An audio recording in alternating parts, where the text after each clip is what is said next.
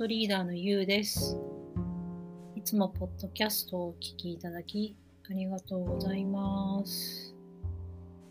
えー、今日は7月の15日ですね。水曜日ですね。夜、これを収録してます。前回がですね、6月の、そうだそうだ、末日だったんですよね。なんか、今年半分終わっちゃいましたねっていう話を多分したと思います。それからね、2週間経ちましたが、皆さん、いかがお過ごしでしょうか？私はですね、うん、のんびりしてますね。うん。あのー結構月の後半になんか集中して仕事をしてることがここ最近多くて、そう、なのでね、逆に月の前半は、あのゆったりするようにしています。特に7月入ってから、なんか梅雨のせいでなんかずっと雨、東京はね、ずっと雨だったんですよ。そう、だから、うん、なんかあんまり出かけずに家にいるってことが多くてゆったりしてましたね。うん。今日はですね、何を話そうかなって思ったんですけど、まあ、最近はね、うちのパートナーがね、こんな話するのどうってこう結構ネタを振ってくれるので、その中から、うん、なんか、これはどうかなっていうのをちょっと選んでみました。あのー、鑑定、タロットの鑑定ししてても、レッスンしてても、あのそうなんですけど、まあ悩んでる人は、まあ多いんですけど、その悩んでる人と、うん、まあそうじゃない人まあそうじゃない人っていうのはこう、まあ、割と楽しそうな人なんですけど、まあそういう人比べると何が違うかっていうと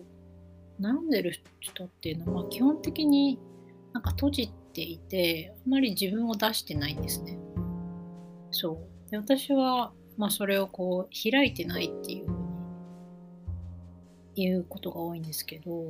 まあ逆に楽しそうな人っていうのはまあ開いてて、まあ、心が開いてるってことかな。自分を、だから結構正直に出してるんですよね、そういう人は。うん。そうで、自分も、私もまあ昔は開いてなかったんですけど、うん、なんか最近は結構まあ自分を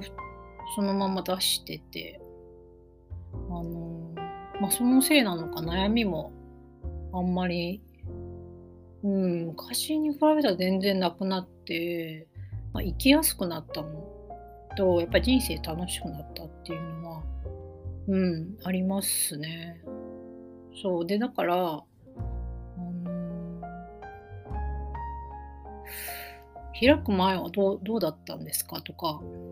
どうやって開いたんですかとかあの聞かれるんですよね。そう。で開く前はね、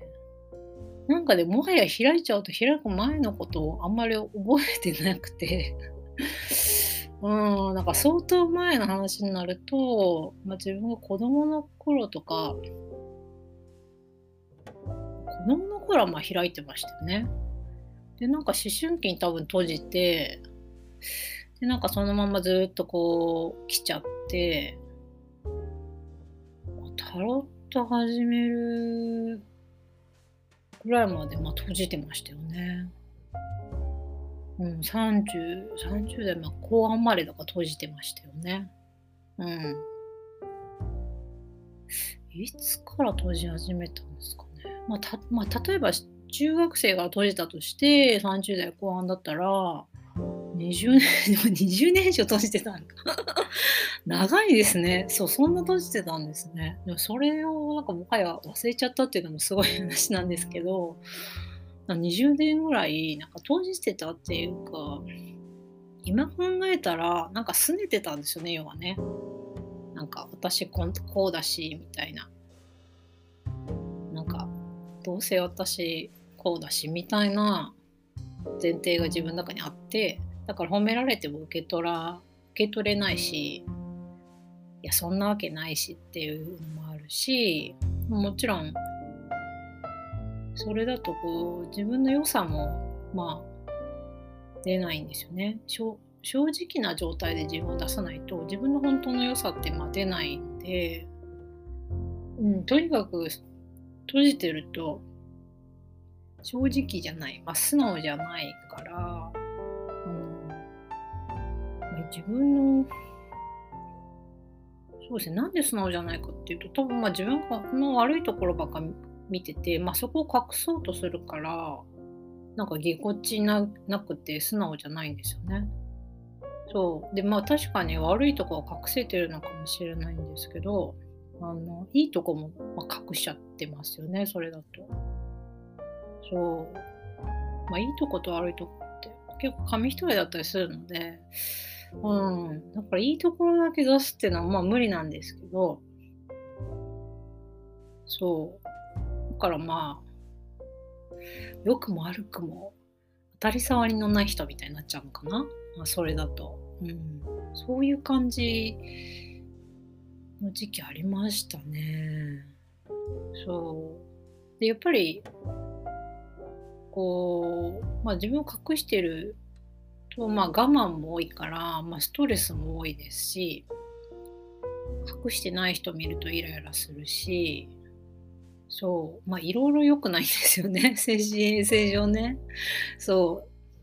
う。なんかイライイライラが多かったですねとにかくね。我慢してるから。うん。でまあもちろん人生楽しめないし。そう。そうなんですよ。そうだったんですよ。でもまあなんかやっぱ30代のその火星期に入ってきてからね火星期ぐらいまではまあそれでもそれでもいけちゃうんですよすねた状態のままでもなんかなんやかんやごまかしてあのいい人をしていけちゃうんですけどまあそこぐらいまでいくとだんだんこうなんかこう無理できなくなってくるんですよ。無理してやってたことがだんだんできなくなってくるんですよ。例えば私だったらもうすごい分かりやすい話だとなんかまあ30代前半ぐらいまではなんかもうエクセルとか本当は大嫌いなのにまあ仕事だから仕方ないと思って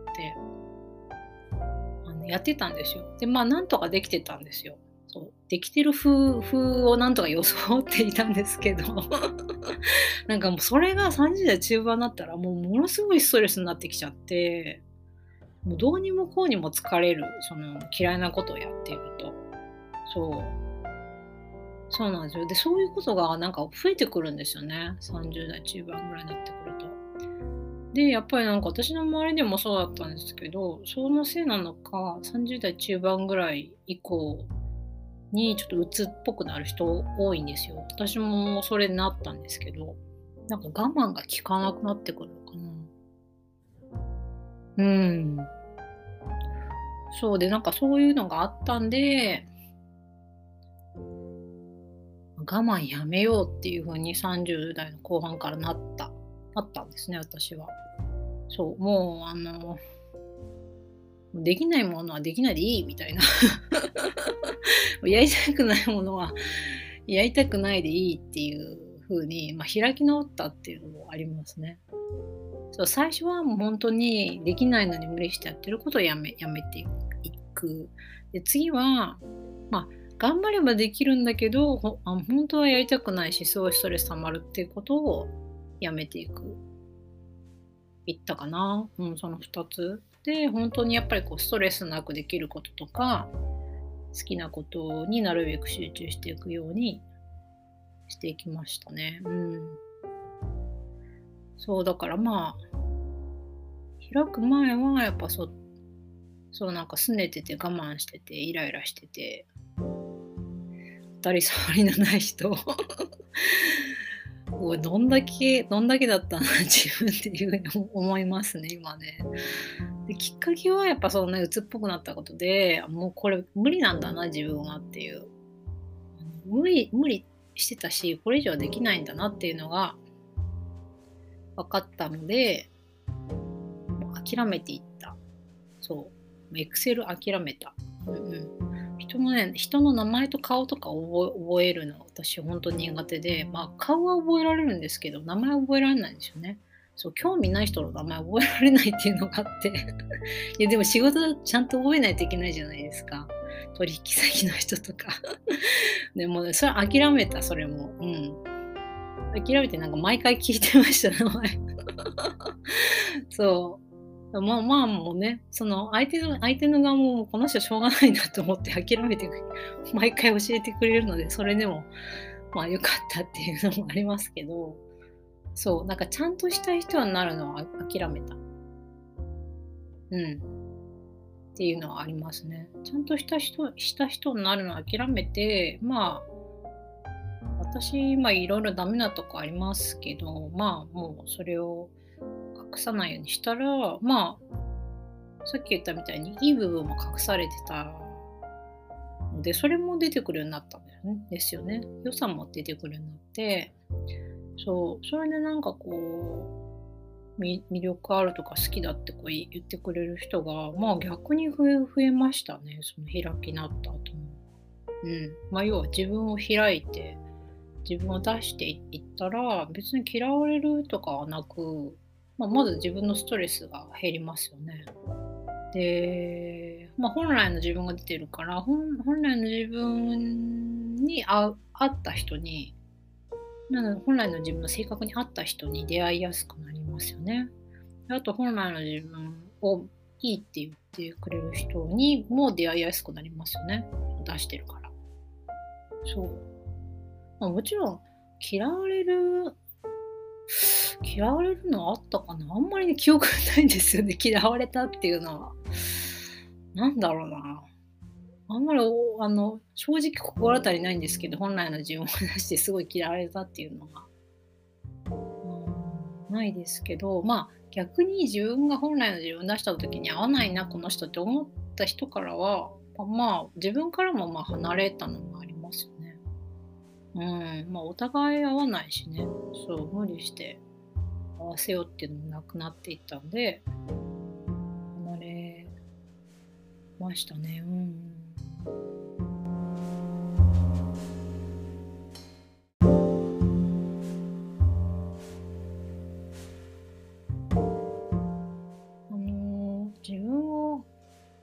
開く具体的な方法についてちょっと話そうと思うんですけどまあそのそれまで何ていうかこう結構、まあ、無意識でもあるんですけど必死に自分を隠してきてる場合が多いのでその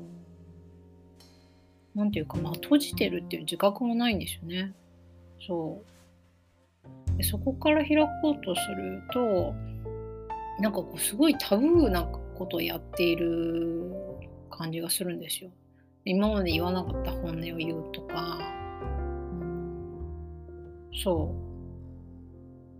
ううんもうかっこつけるのやめるとか、まあ、それってこう多分閉じてきた人からするとすごいこうルール違反タブーやっちゃいけないことっていうような感じが多分すると思うんですよね。そう。でもまあ、それをやっぱりやっていくことが開いていくことになっていくんですよね。そう。で、なんかまあその何をじゃあ手始めするかっていうとこは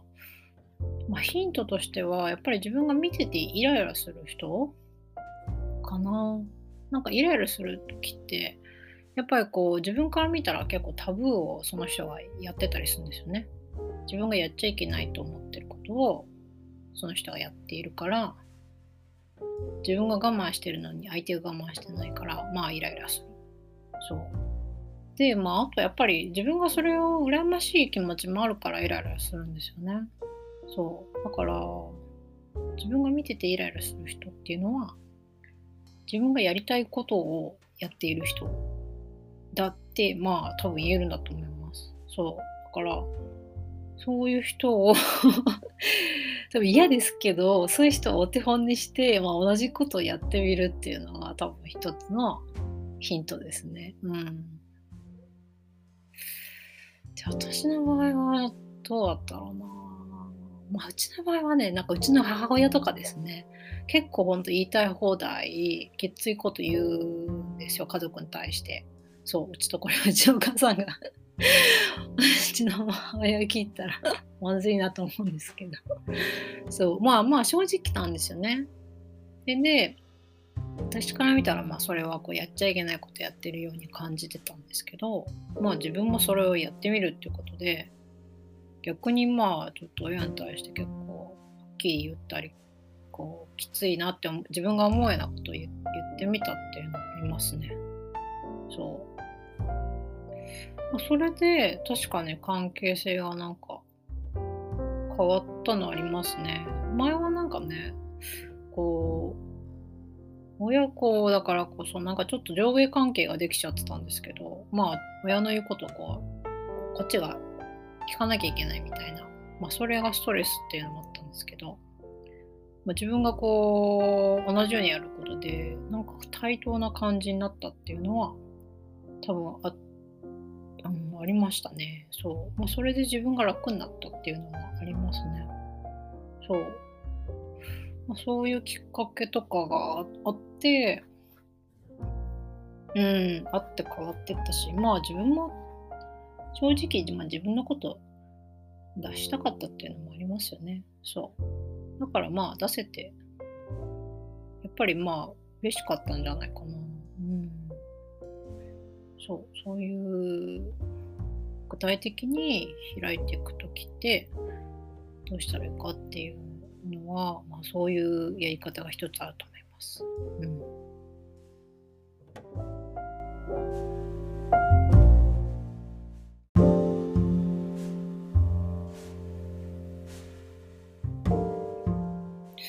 でねなんか多分ちょっと前に鑑定した時にそのまあまあまあ、まだその方は開いてなかったんですけど、その、なんか人間関係でこうどう周りに開いていけばいいかみたいな悩んでて、返事したくない人から連絡来ちゃったらどうするんですかみたいな質問があったんですけど、まあ、私だったらまあ返事しませんね。うん。って言ったら、ええー、って言われたんですけど 逆に皆さんはちょあれちゃんと返事するってことなんですかね うん。まあ、その仕事でね、仕事で、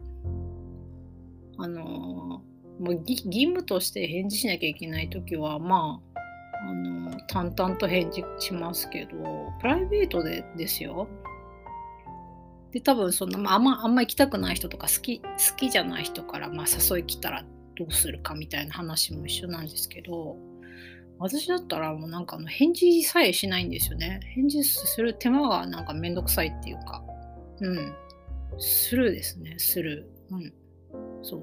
それでもいい。いいと思います全然。うん。まあそれで要はまあ嫌われるその結果嫌われることも多分あるんですけど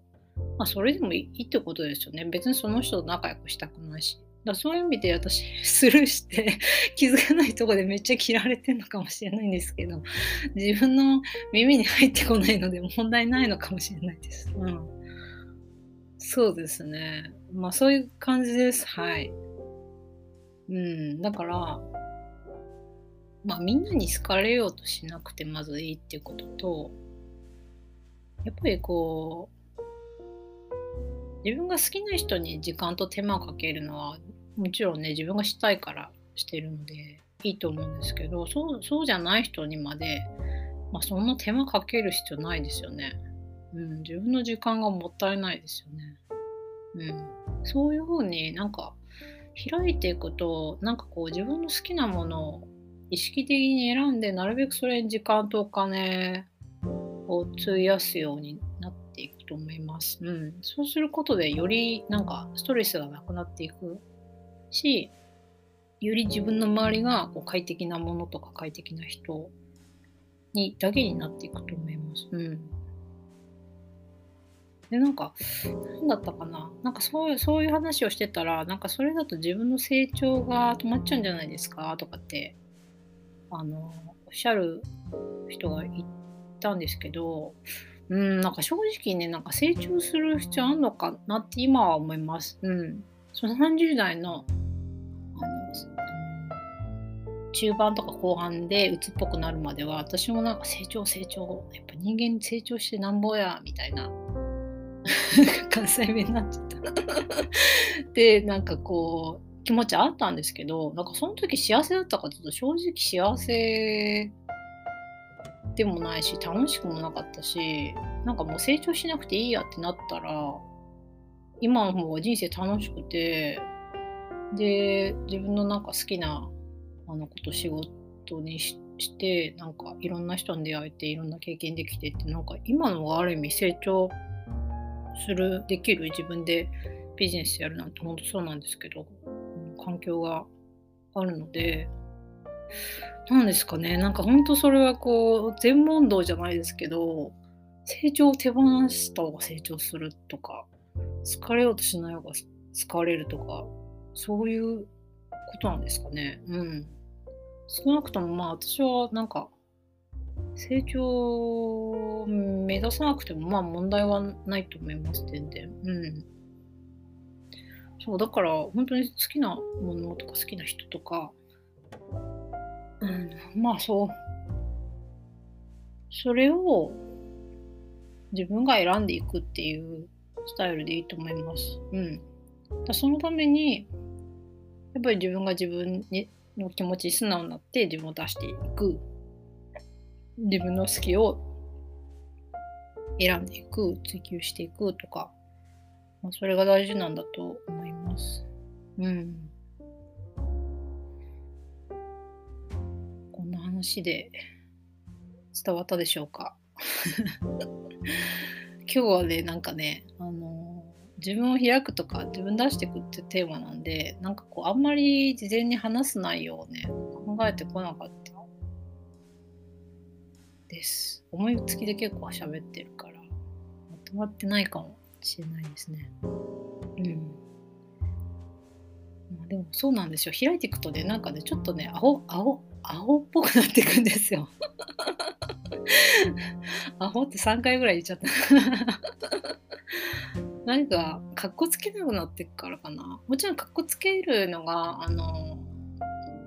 楽しいとか、本当すごい好きでやっている人もいると思うんですけど私はなんかそういうのしなくなってでその方がなんかからの方がなんかねやたら褒められるし好かれるから頑張ってた時って 何だったんだろうなって思いますね今だとね。うんやっぱ自然体の時とかリラックスしてる時の方がその人の魅力とかあとその持ってるこう実力とか個性とかって出るんじゃないかなって私は思いますね。うん。ね。そろそろじゃあ今日のポッドキャストはねいつもよりは短いので ですがこの辺で終わりにしようかなと思ってます。うんとねいろいろね、ちょっとパートナーからもらったね、ネタはね、あって、まあ、神社についてとか、運について、まあ、運の上げ方とか、運のいい人とか、あとはね、ハチハウス、うん、サソリさんの話は前にしたんですけど、ハチハウスのね、なんかその受け取る話、そう、あの、愛情とか豊かさとか、受け取るのが苦手な人が多いんで、それについて話すとか、あと自分の世界観の作り方とか、うん。そうそういう話うん、そういうネタをいただいたんで、ちょっとそういう話を今後しようかなって思ってます。ちょっとね、いつするかはね、私の気分次第なので いつとは言えないんですけど、あの、早ければね、1週間後ぐらい、次は。遅くともまあ2週間後ぐらいに頑張ってしたい、うん、と思ってます。はい。楽しみにお待ちください。えーと、今日も最後までお聴きいただきありがとうございました。楽しんでいただけましたでしょうか？タロットリーダーのゆうでした。バイバーイ。